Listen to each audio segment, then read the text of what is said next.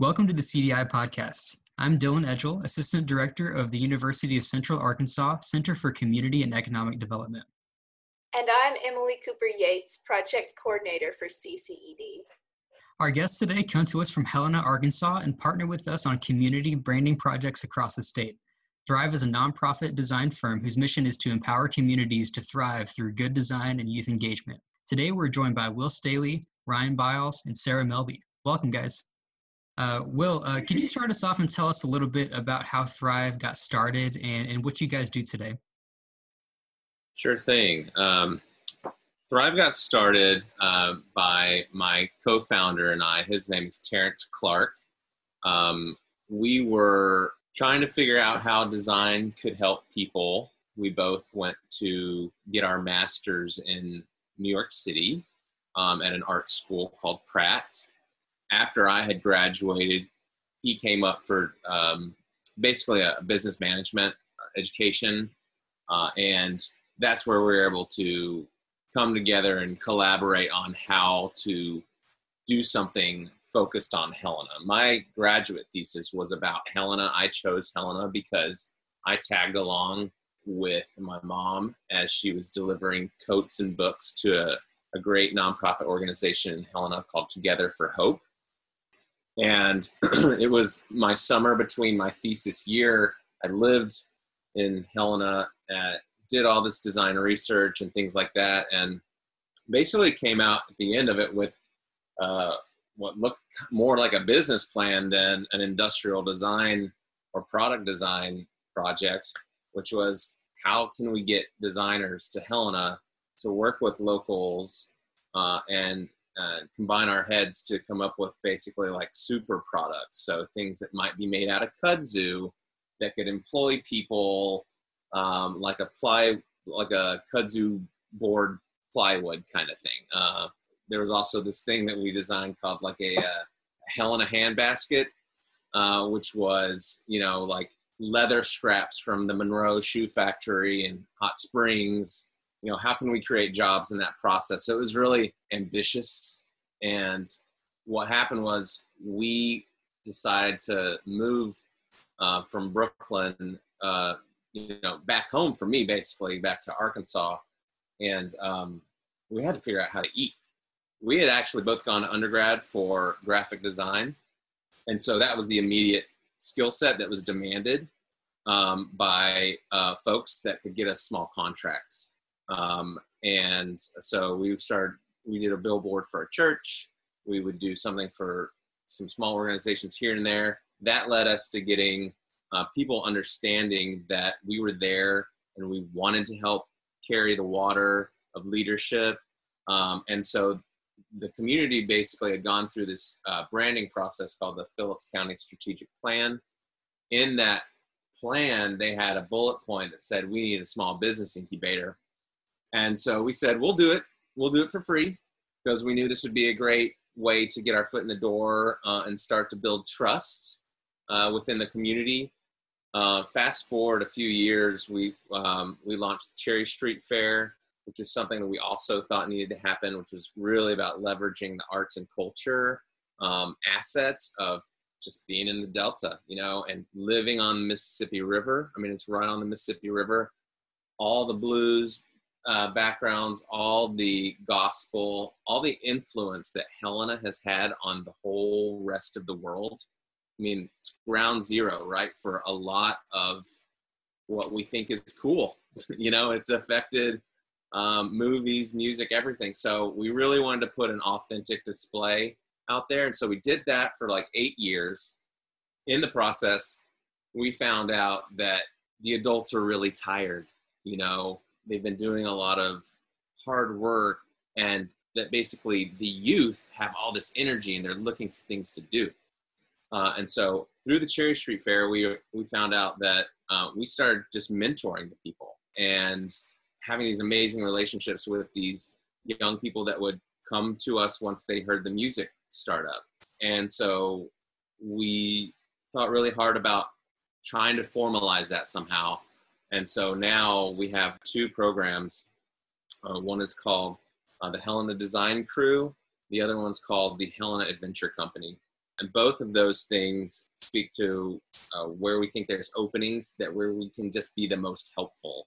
So we do these graphic design programs, but we also do these these apprenticeship and kind of mentorship things that happen between different uh, educational communities. So we've got our private school kids, our public charter, our public.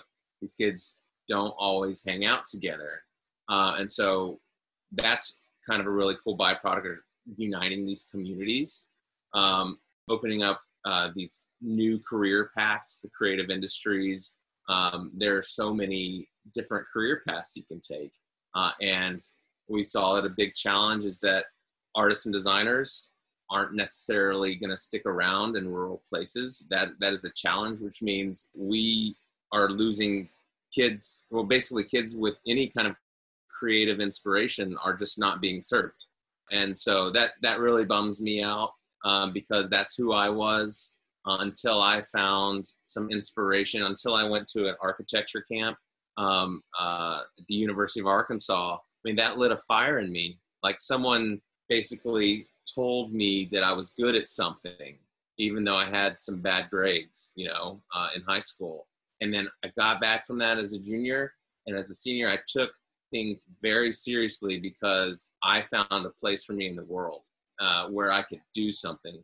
That's what we're trying to replicate, quite honestly. All right. So, this next question you kind of hit on already.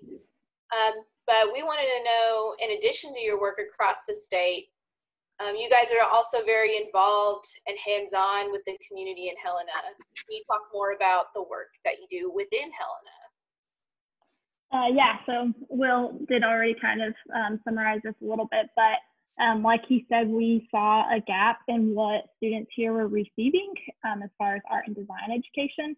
And we felt like that was somewhere we could step in um, and offer a little bit of expertise, but also offer um, kind of a place for the kids that aren't in sports and that aren't, you know, doing band um, to be able to do things and learn something and then potentially use that as a career path. Um, but in the process of learning that um, stuff, you know, they're, they're learning soft skills and they're learning um, other transferable job skills that don't just have to do with art and design. And so as we were developing that, we also kind of started to realize how much um, this area has to offer as far as outdoor recreation and tourism that we aren't capitalizing on. So we merged those two things to create what Will was saying, the Helena Adventure Company. Um, and so we have high schoolers that come to us twice a week during the day, um, and we call them our apprentices. And they learn photography, videography, graphic design, but all based around a project for the outdoors.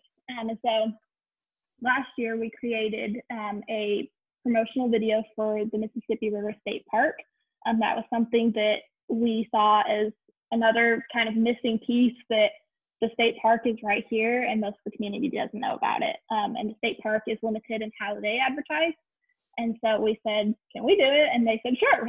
um, and so we got to create that and the kids flew drones and the kids did photography.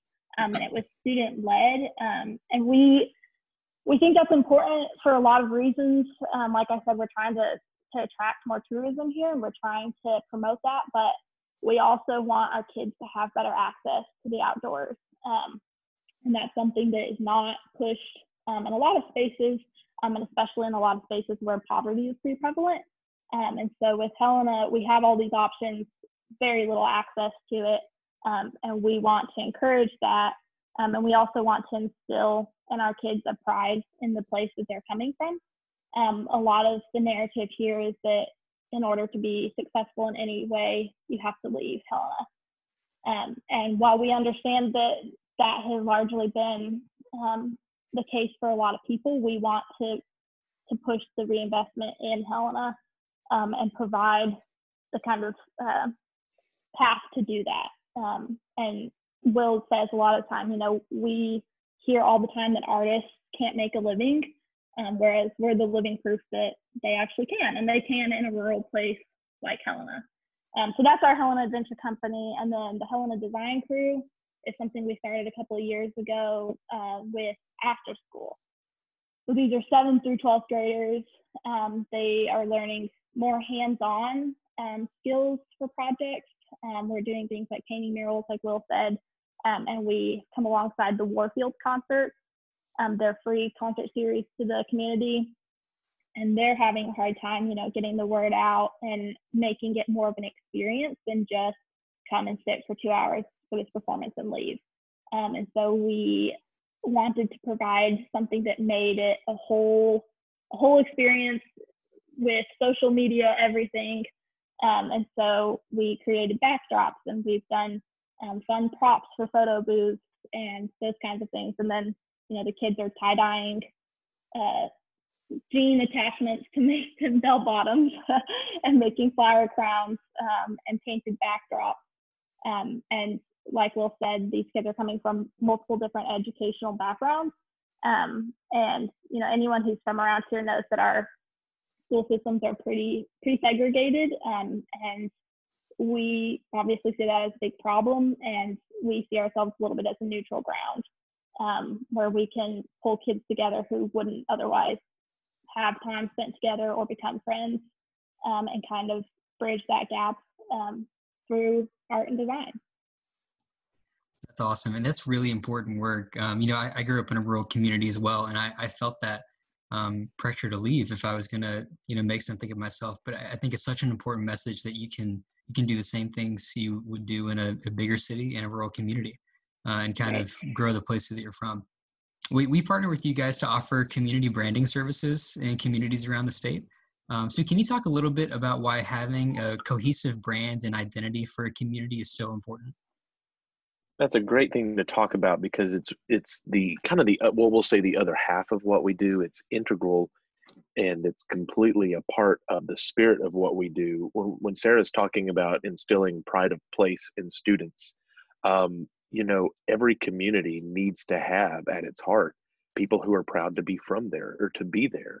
And you spoke about being you know a young person in a place trying to decide if they can leave or if they can if they ever would come back and that's that story is multiplied throughout certainly our region that we serve in the delta but because we serve communities statewide and arkansas as a whole outside of a few certain areas that tends to be the case for many of our communities and so part of what we say is and what we talk about when we're working with communities and chambers of commerce and other nonprofit organizations is we talk about understanding the story that you believe about yourself, right? So you have to know what you believe about yourself before you can tell that story to others.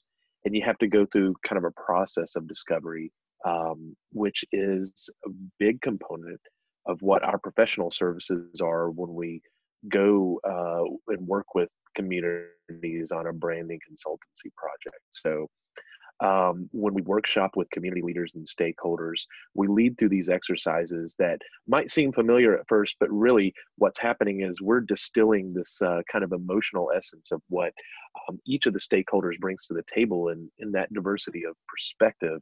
Um, we began to distill down, okay, here's what we're hearing about your community at, from objective standpoint and then work through different iterations of capturing what that essence is um, and it's really important again that the that exercise lead to a unifying and uniting conclusion or consensus that then we can begin designing in terms of graphic design and the other elements and deliverables of a brand identity system. We design those things around this idea that's distilled in this creative brief um, and then the community can return back to that as a touch point. It's like yeah that is who we are. Yeah we do want to be known for that. Sometimes it might be slightly aspirational but um, it certainly reflects again the feedback that the citizens of that community have provided to us through those exercises. And again to tie back to the work we do with our students that's awakening right? It's an awakening of wow we have this potential or i have this potential. Um, we can do this. This is this is work that's worth doing.